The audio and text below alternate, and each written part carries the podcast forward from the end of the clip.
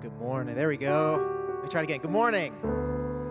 It's good to be with you today. Uh, my name is David Swanson. I'm the pastor of New Community Covenant Church in Bronzeville. Uh, your partner in ministry, your daughter church, your sister church, however you want to describe our relationship. It is very, very good to be with you this morning. Uh, we're going to be in John chapter 12, so if you have your Bibles, you can turn there. I'll, I'll read it for us in a moment. Uh, but first, I do want to simply bring greetings from our church. Uh, it is good to be with you. It's good to know what God is doing here among you, through you, with you uh, during this season. Um, seasons of transition are interesting, aren't they? Uh, uh, interesting can be quoted in a lot of different directions. Um, nobody, nobody wants to be in seasons of transition. Nobody goes looking for seasons of transition. Um, and, and, often, when we find ourselves in one of those times of transition, we, we, we find ourselves just wanting to get through it, wanting to be on the other side of the transition. Being in between is not comfortable, uh, being in between is not secure. And so, at least if you're like me, if you are in a season of in betweenness, in transition, it can be easy to think, okay, Lord, just get me through this. Just get me to the other side of this. Just bring me through this. And what I would, would encourage you with this morning is to be aware of the opportunity that transition brings. God always works during seasons of transition. God always is working when God's bringing us from one place to another place. God is interested in the process, God is interested in the journey. God is interested in using our times of wilderness and in betweenness to make us more like Himself. And, so, as you are in a season of transition, please don't miss what it is that God is doing for you right now. Please don't lean back and say, well, well, I will press in once we make it over this, once we make it through this, once we have uh, the pastor that God had. That, that's that's going to be missing something really, really good that God has for you. Now, I say this because our church is in a season of transition as well right now. And some of you know about this, and it was alluded to earlier. We, we find ourselves searching for a permanent facility. Now, I want to make a confession to you that I had a vision for the facility that God was going to give to our church. It was, uh, it was a, a building that would host our church and our nonprofit. We could use it for the nonprofit during the week, and we could use it for the church on Sundays. And it would not be nearly this beautiful or large or spectacular. It was going to be a kind of multi purpose space, it was going to be very utilitarian in nature. And we knew how much budget that we had for it. We knew the square footage that we had for And I was very comfortable with the vision that I had for our church. And, and then God um, seems to be deciding to do something different so that the space that we are now pursuing is not one facility, it's three facilities. It's a school building, it's a rectory, it's a, it's a sanctuary that would fit a couple of your sanctuaries inside of it. It is much larger and bigger and more expensive than my vision was. Um, and so we find ourselves in a time of transition as well. And, and what I realized is that my vision was not God's vision. My vision was this God, would you provi- provide a facility for our church and for our nonprofit? And the vision that God seems to be inviting our community into is this New community, would you be the next generation of caretakers for this entire property for the good of all of your community? That's a slightly bigger vision than I had in mind. So I, I, I want to say thank you, New Community Logan Square, for um, from a distance saying yes to God's vision, uh, for desiring to participate in this vision. I asked Michael Emerson to share last week, uh, not because of your $40,000 gift, though thank you very much for your $40,000 gift. I asked him to share because that gift was given out of your generosity and not, not out of any request from our church. We didn't ask you for that money. You heard about this vision and you, on your own, said, We want to be a part of that. That doesn't happen all that often. So last Sunday, before we invited the church to come forward and make their pledges, I invited Michael Emerson up, and then I invited little uh, Toby Chow Tao up. And Toby is, I think, seven years old. And for me, both Toby and New Community Logan Square exemplified this generosity of spirit, where Toby said, Well, here's my, here's my savings, here's my $3, everything that I saved and this is what I want to give. And then Michael said, Well, here's our 40,000, and this is what we want to give. And, and for us to get to be in this season of transition and to watch God move in this way has been. So, so I want to show you a very short video because about two weeks ago, we got to invite the church into the sanctuary for the first time. Um, and I got to watch as people walked in, and one looked at how messy and dusty and dirty, everything. It's like the it's like the, they, they got raptured out of that building, Pastor. Just like it just, it just left everything behind him. And then to look around and start to imagine what, what it is that God might want to do. So for the first time, we got to pray and worship in that facility. So I just want to give you a little taste uh, of that.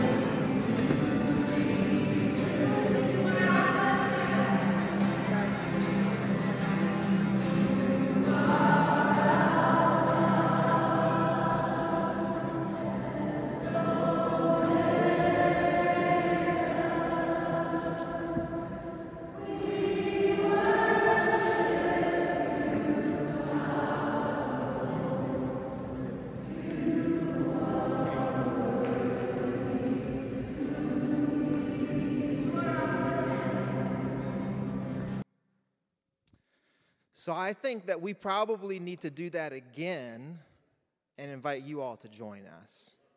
I think, I think if God continues to open the doors over the next couple of months, would, you all come down if we did that again? Would you all come down if we did that? Okay. So pray with us. Uh, pray with us. We have until the end of May uh, to, to raise the, the money for the down payment. Thanks be to God, of a total of $750,000 that we need for the down payment, we are just $60,000 shy. And that is a massive, massive answer to prayer. And then we need to begin working on pledges for another two point, I don't need to think about it, million dollars. So, so we are looking for God to, to do that, to help us pass inspections and a lot of other things that need to happen. It continues to be miracle after miracle after miracle that only God can do. So pray with us, and then Lord willing, we'll, we'll find a time to invite you all down and we will uh, we'll worship in that space together. John chapter 12, verses 1 through 8. Uh, it's our tradition at New Community Bronzeville to stand uh, as we read scripture. So I'd invite you, if you're able, to stand for the reading of God's word. Six days before the Passover, Jesus came to Bethany, the home of Lazarus, whom he had raised from the dead. There they gave a dinner for him. Martha served, and Lazarus was one of those at the table with him. Mary took a pound of costly perfume made of pure nard, anointed Jesus' feet, and wiped them with her hair. The house was filled with the fragrance of the perfume. But Judas Iscariot, one of his disciples, the one who was about to betray him, said, Why was this perfume not sold for 300 denarii and the money given to the poor? He said this not because he cared about the poor, but because he was a thief. He kept the common purse and used to steal what was put into it.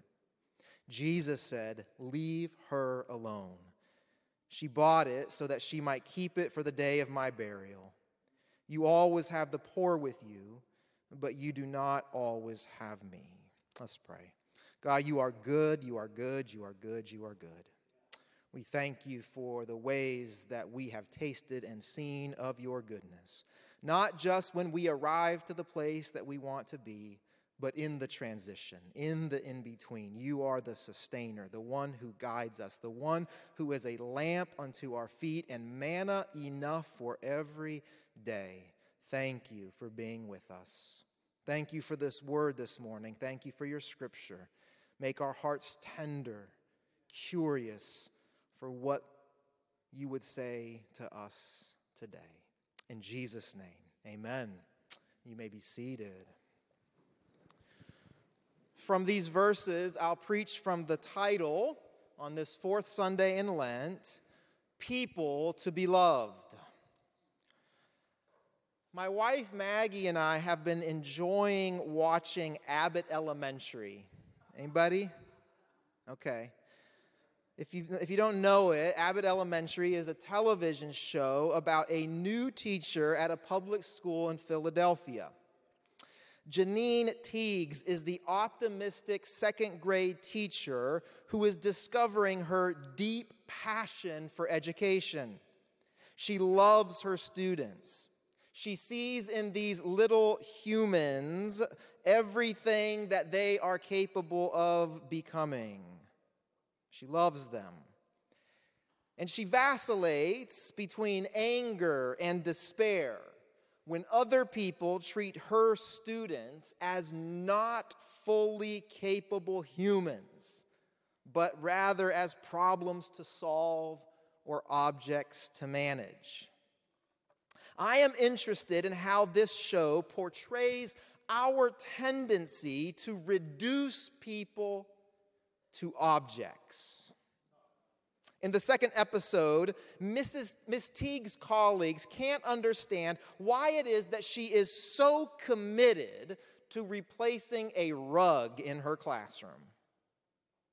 It's only at the end of the episode that we learn that one of her students takes a nap on that rug each lunch period, having told his teacher that it is the safest and most comfortable place available to him.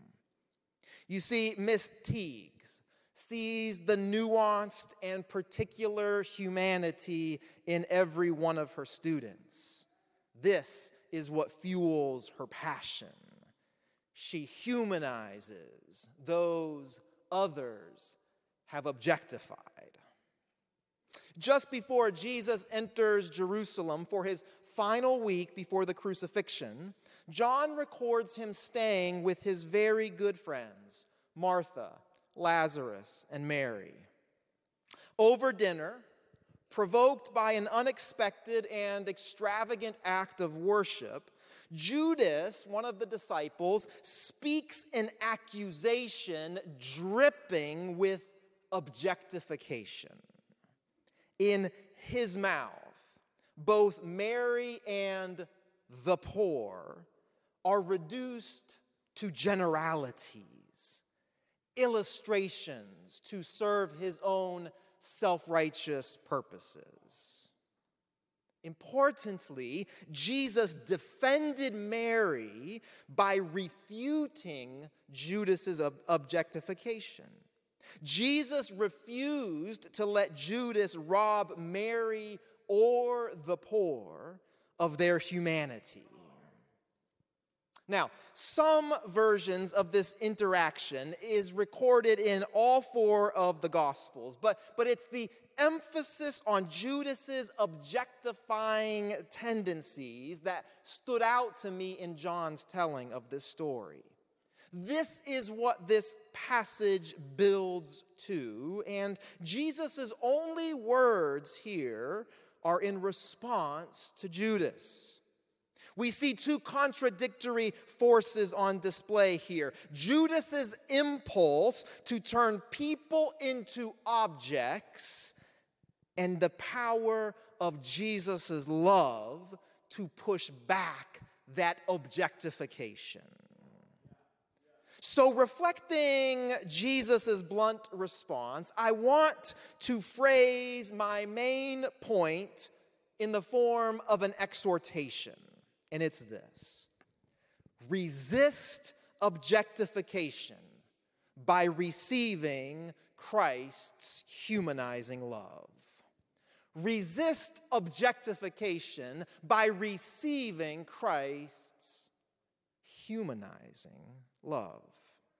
Because you see, each of us is susceptible to reducing our fellow image bearers of God to objects we use to make a point or meet a need, to make our fellow image bearers something less than human. And each of us, in different ways, have found our God ordained humanity diminished for someone else's purposes. But in this passage, Judas stands as a blunt warning against this objectifying tendency. And in Jesus, we find a different way of engaging with image bearers of God. Whereas Judas uses his people for his own purposes, Jesus humanizes them. Jesus' love honors the holiness of each image bearer of God. His love calls out the distinct characteristics which make each person a reflection of their Creator. His is a humanizing love. And in a world which so often exploits our humanity, this, I believe, is an incredible gift. To see how it is that we can resist our world's objectification by receiving Christ's love, I want to look first at Judas and the warning that he poses us. Then we'll turn to Martha Lazarus, and Mary, because they each show different ways that we can receive Christ's humanizing love, and in so doing, withstand the objectifying impulses of our own hearts and of the world in which we live. So let's turn first to Judas and the warning that he poses. Jesus is spending time in Bethany on his way to Jerusalem. His arrest and crucifixion are just ahead of him. It's six days before the Passover. And, and his good friends, Mary, Lazarus, Martha, throw a dinner in Jesus' honor. And at this dinner, Mary brings out a bottle of very costly perfume. You hear the word costly and you think one thing, you need to think bigger all of a year's wages to secure this bottle of perfume. This perfume, which came from a plant that came all the way from India, in some households would have been passed down generation after generation after generation, a family heirloom. This was how precious and costly and extravagant this act was. And so when she breaks it open and anoints Jesus with it, Judas objects we need to notice that he didn't have to open up his mouth. Judas didn't have to say anything. Nobody asked Judas for his opinion on what Mary was doing. Judas inserts himself into the story in order to make a point. Why? Was this perfume not sold for 300 denarii and the money given to the poor? With these words, Judas signals his own self righteousness, his own virtue, his own moral purity. I know what should have happened here.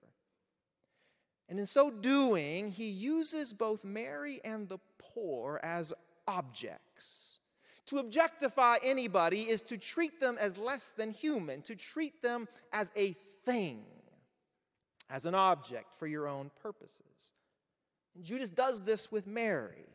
He objectifies her sacrifice, her worship for his own purposes. Judas does the same thing with the poor. Judas is not naming particular people. He's not engaged in specific stories. Instead, he takes a whole group of people, generalizes their experiences, and appropriates their suffering for his own public display of righteousness. Objectification is so common in our world that it can seem normal. It blends itself into the background. And yet, objectification is never normal It's never inevitable. It always has the force of intention and history behind it. The objectifications that you and I navigate on a daily basis, though they may seem inevitable and normal to us, are not. And so I want to invite you for a moment to stand in Judas's shoes. I know we don't want to identify with Judas in this story, do we? We'd rather be Mary or maybe Martha or Lazarus. But can you for a moment stand in Judas's shoes? Who are you prone to treat as less than fully human?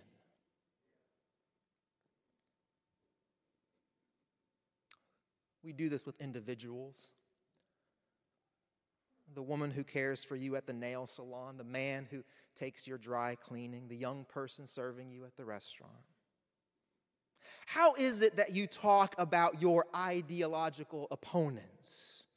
How do you describe your political opposites? Anything less than honoring the imago Dei in every person we engage with is some form of objectification.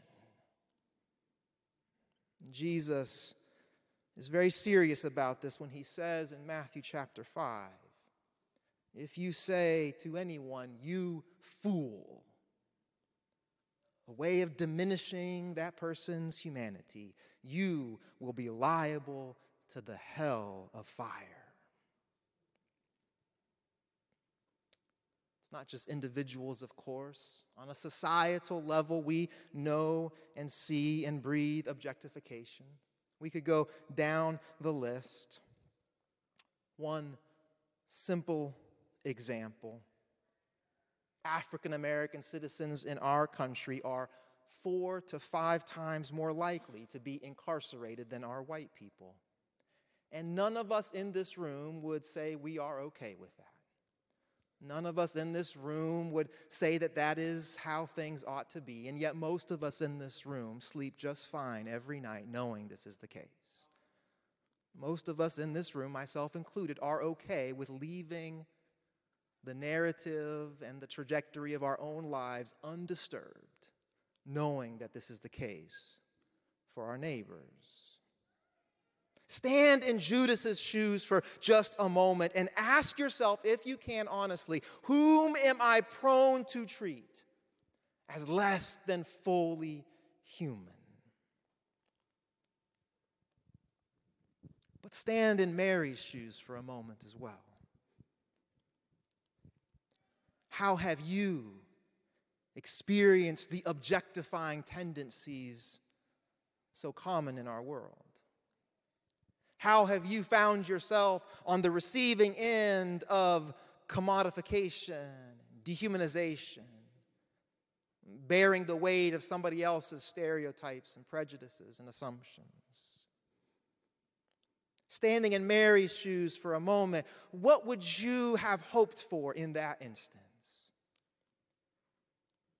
As people are looking on, as, as you feel perhaps the, the, the, creeping shame of everybody's gaze on you in that moment, what would you have wanted Jesus' response to be?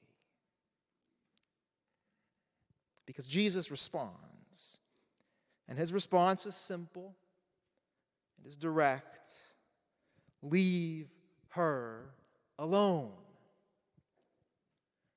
Now, just like Judas, Jesus didn't have to speak. Judas is not directly speaking to Jesus, Judas is speaking to hear himself speak. Jesus chooses to respond. Jesus intervenes. And, and I want you to, to, to, to picture something here. If, if, if, if Mary is here worshiping Jesus with her sacrifices. If Judas is here, calling attention to his own self righteousness by, directing his objectifying gaze at Mary, then Jesus' response is to stand between the two.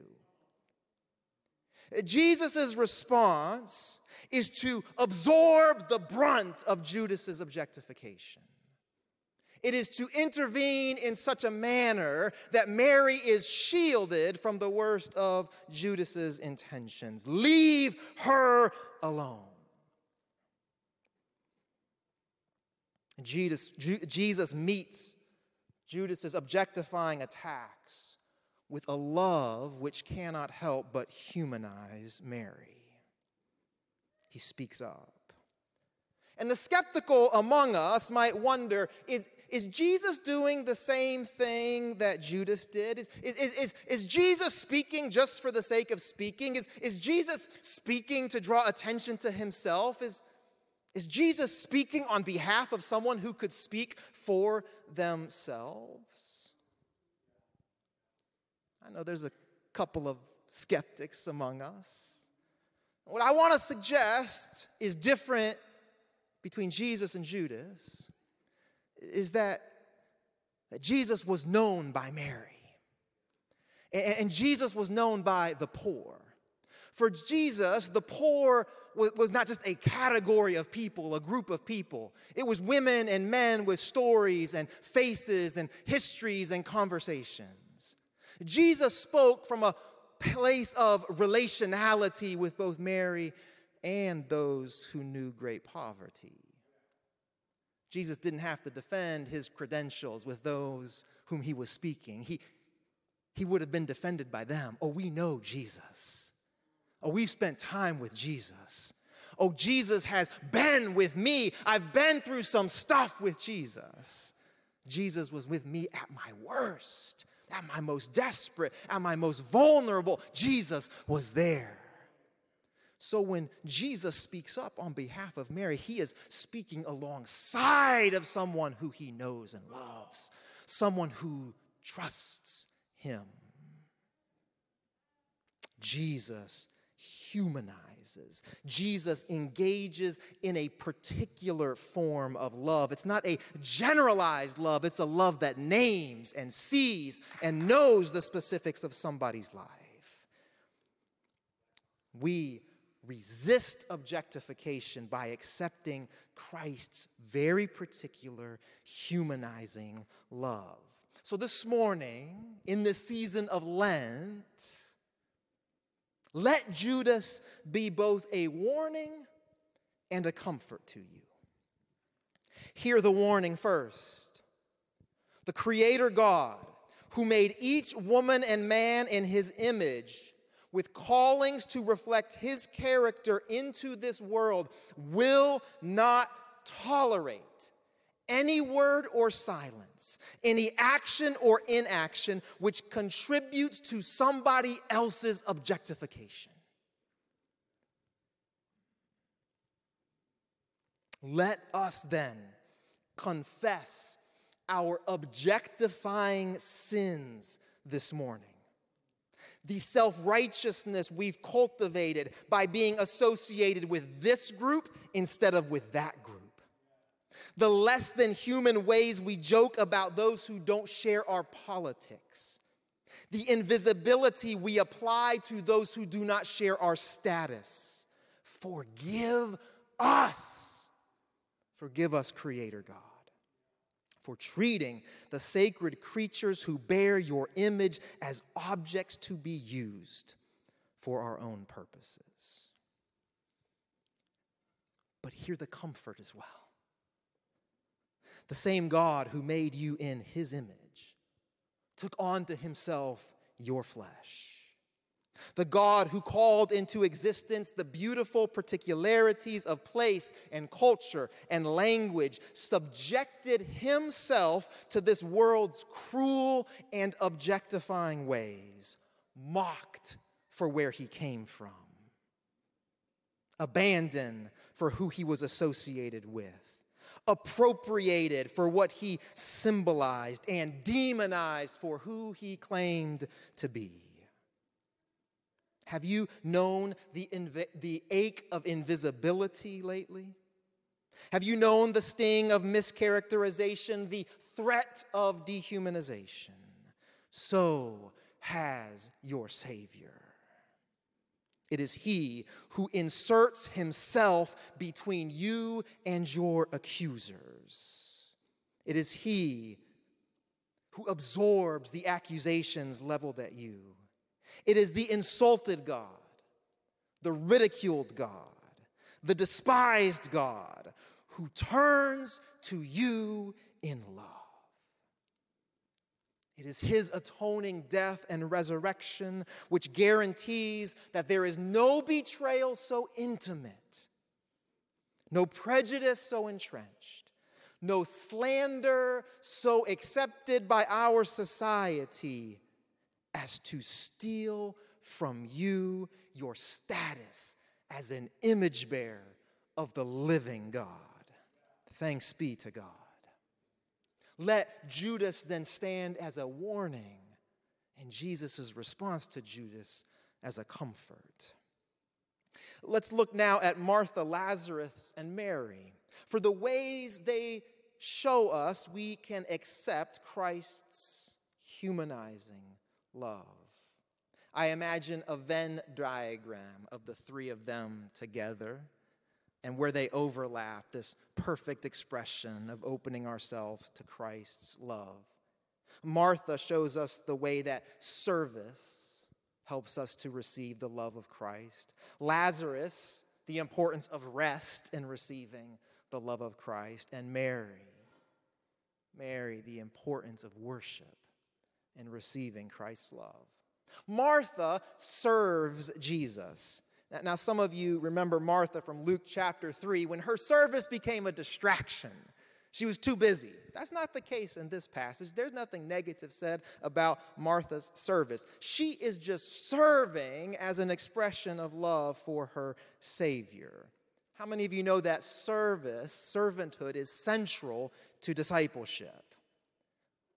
Jesus says in John 13, So if I, your Lord and teacher, have washed your feet, you also ought to wash one another's feet. Receiving the love of Christ means serving in the manner of Christ. There's a couple in our church who, for years now, once a month, have quietly gone and purchased groceries for a man in our community who can't get out on his own. Not a lot of people know about this. This is just what they do, an expression of their loving service for their neighbors. Some of you tuned in for our joint Christmas Eve worship service. We were all supposed to be here in person, but it, anybody remember how cold it was? Yeah, it was cold. So we said, Carlton said, we don't want to burden the people of God, so we'll, we'll do a, a live stream. But, but you know who was here? Carlton was here to serve all of you. And there were some sound guys who made their way through the cold to serve all of you. They had places they could be on Christmas Eve, as did most of us. This is what it looks like to receive the love of Christ, is to serve the people of God together. You see, you can't serve objects, you can only serve people. You, you can't serve things, you can only serve people. You, you can't serve things that you've created or formed or are using. You can only truly serve fellow image bearers of the living God. This is why service is so important. Some of you have come and helped with our community garden down in Bronzeville at Jackie Robinson Elementary School. And you come down on a Saturday and you pull some weeds and you harvest some vegetables and you box up the produce and, and you get to, to meet some of our neighbors and to hear what's been happening in their lives throughout the week. And, and you find, like we all do, that when you serve people, humans, reflections of their creator, there's something pretty beautiful that happens. You walk away filled up. But I want to add a parenthetical note here because most of us in the room are, are actually okay with serving. You know where we struggle? Being served. Because to serve is to be kind of in a position of power, isn't it? I'm going to serve you. I have something to offer. Maybe that's resources, maybe that's time, maybe that's expertise. But to be served is to confess that I need something, that I'm lacking something, that I'm in need of someone or something in my life. And you see, church is not capitalism. Church is not an engagement or an exchange of goods and services. Church is built on mutual and loving service one to another in the model of Jesus. So I know some of you are like, cool, cool, cool. I, I should serve more. I should do more. Okay, okay. How are you being served? How, how are you putting yourself in a place where you can confess vulnerably your needs, your desires, your tender places where God is working, and allow a sister or brother to serve you? This is how service is a way we accept the humanizing love of God. Lazarus rests with Jesus. Text doesn't tell us a lot. He's reclining at the table with the rest of the people around the table. Now, again, I know we got a few skeptics among us. So some of us are like, oh, that's the patriarchy right there. That's what that is. You got Martha serving, Mary giving of her resources, and the man just kicking it at the table, letting other people serve him. Maybe I'm the only skeptic. I don't know. Maybe I'm the only skeptic. I, it's okay, okay. But let's just remember Lazarus had been dead Like the only thing that we're told about Lazarus in this passage, the only description is dude had been dead not that long ago. So maybe he just, you know, getting used to being alive again, right? Maybe he needs to rest for a second, learn how to breathe again. Like he's still wiping the stink off, right? Like he just needs to rest for a minute. I actually think that rest is one of the key ways that we receive Christ's humanizing love for us. I also think it's the one that most of us in this room probably neglect the most. And most of us in this room actually look at as a source of pride. Oh, look how busy I am. Look how tired I am. Let me tell you how little sleep I've gotten. Let, let, me tell you that I don't actually use all the vacation days that my company gives to me. Lazarus rests as a way of receiving the humanizing love of Jesus for him. He's just been resurrected.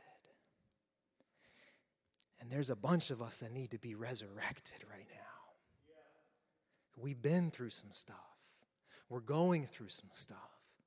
And we need to be resurrected into a place of rest with our Savior. Jesus models, Lazarus models accepting Jesus' invitation to rest. I, I, think this is so important in a culture that commodifies us in so many different ways. Because you can't commodify rest, you can't measure rest. There are no metrics for rest. You don't get to cross anything off your list when you rest. It's just rest, it's just a gift. It's simply being with Jesus. There is no productivity to fill up your adrenaline tank, it's just rest. And if we are to receive the love of Jesus, we need times of rest where we are purged of our objectifying impulses. Rest is not isolation. The rest that, the rest that, that Lazarus shows us is, is more than just self care. Self care is important. But, but, but, but Lazarus is resting with his people. He's resting around the table, he's resting around a, a, a good meal. This is a communal experience of rest.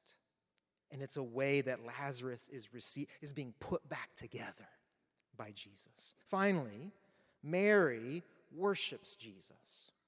Mary worships Jesus. There are more details about Mary than the other two siblings. First, the cost of the nard, it's super expensive. Second, she lets down her hair in a scandalous act in that culture. She anoints Jesus' feet, not his hair, as in other accounts, a sign of great humility. And then, fourthly, as a, as, as a result of her worship, the entire house was filled with the fragrance of the perfume. I think you take all of these details together and you have a scene of extravagant worship. Mary doesn't care who else is in the room with her? Mary takes what she has, the best of what she has, and she uses it to exalt and glorify Jesus. And Judas is offended by this. And again, we want to make Judas the bad guy. We want to say we're not like Judas. But I'm pretty sure that if we were in the room that day, most of us would have had a Judas reaction to Mary's worship. Because her worship made no sense from Judas's perspective. And I wonder if it would have made any sense from our perspective. From Judas's perspective, from a dollars and cents perspective, from a commodifying perspective, from an objectifying perspective, from a, from a, from a lowest common denominator perspective, this makes no sense. What would have your response to Mary have been? It was illogical. This is a meal to honor Jesus. We have protocol here. We have tradition here. We have customs here. And Mary blows by all of them with her extravagant act of worship. So let's not be too hard on Judas. Let's admit that we might actually be right there with them. Yeah, yeah, yeah, tisk, tisk, tisk.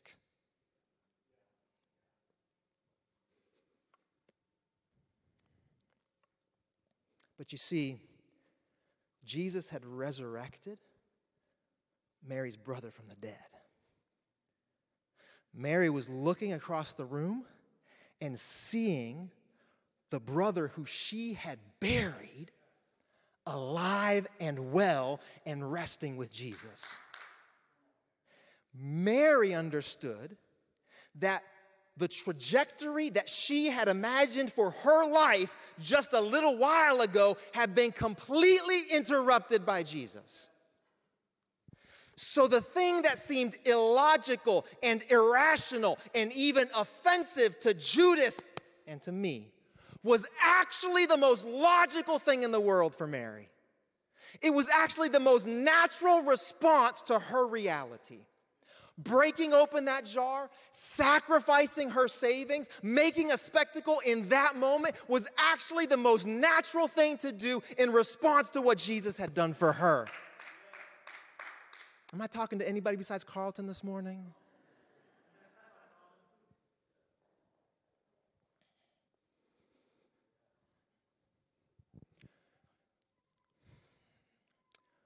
When we know what Jesus has done for us. When we remember what Jesus has done for us, when we can confess honestly, but for the grace of God, if we can testify authentically, this is where Jesus found me. This was the trajectory of my life. This was the direction that I was going in. And then Jesus found me. He resurrected me. He raised me. He breathed life into me. He gave me a hope and a future. If we can do that, then our worship is not going to be logical anymore. It's not going to be rational anymore. It's not going to make sense to anybody who has not been encountered by Jesus in that way. If our worship makes sense to people who don't know Jesus, if people who've not been resurrected into new life by Jesus can look at what we're doing and go, that makes sense. Oh, yeah, I can get my head around that.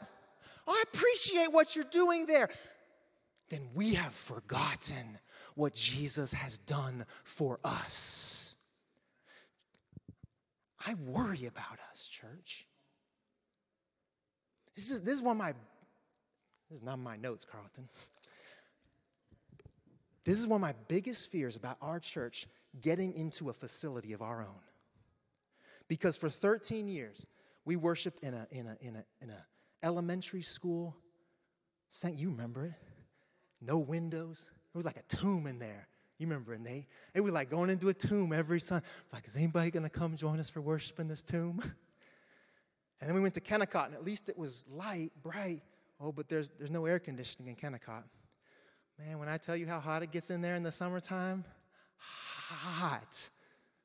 And then a pandemic comes, and we're worshiping on computer screens. And then because we don't have our own facility, when everybody else is coming back to their buildings, the park district's not open up to us yet. So we got to worship in a church parking lot for an entire summer with umbrellas for shade. And Jesus taught us how to worship in all those places. God showed us that we don't need anything except one another to worship. Oh, and now you see that sanctuary I showed you? Oh, Jesus, are we going to get dependent on that? Are we going to get respectable in that? Are we going to care more about our reputation in that space than in the testimonies of your salvation in our lives? that allow us to worship you in an extravagant way. I worry, I worry for us, church, that we lose touch of what Jesus has done for us. I worry that if we were in that room that day, we would find more common cause with Judas than we did with Mary. Don't forget, church. Don't forget what Jesus has done for you.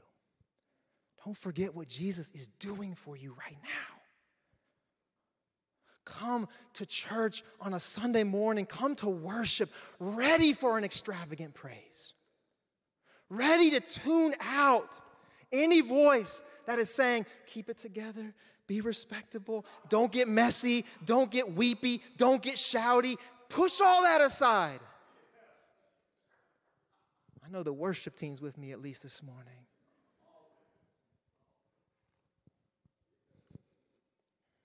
Martha and Mary and Lazarus, they show us these very practical ways that we can open ourselves up to receiving Christ's humanizing love, serving, being served, resting with Jesus, and worshiping, worshiping, worshiping. As we accept more and more of Christ's humanizing love, we will more and more reject this world's tendency to reduce anybody to an object, including ourselves. Carlton, can I invite you to come on up? How have you accepted Christ's love for you? Have you accepted Christ's love for you? Are you accepting Christ's love for you? the more you are filled with the love of Christ, the harder it will be to turn anyone into an object. The harder it will be for anybody else's objectification to grab a hold of you. In a minute, we will come to the Lord's table. And at this table, you and I are are each receiving in love as the image bearers of God we are. We are welcomed to the table. No matter how we have been reduced, commodified, or objectified this week, we come to this table at God's invitation, who sees us clearly and loves us fully no matter how we ourselves have sinned against our neighbors and our God this week. The grace of Jesus welcomes us back to this table where we receive again the tangible expressions of the love of God, broken body and poured out blood. But before I invite you to come, I, I want to give you a couple of minutes in silence to reflect on Martha's service, on Lazarus' rest, and on Mary's worship. How are these very practical ways of receiving Christ's love present in your life today? Is the Holy Spirit inviting you to more consistent service or to allowing yourself to be served? To more regular rest to more extravagant worship.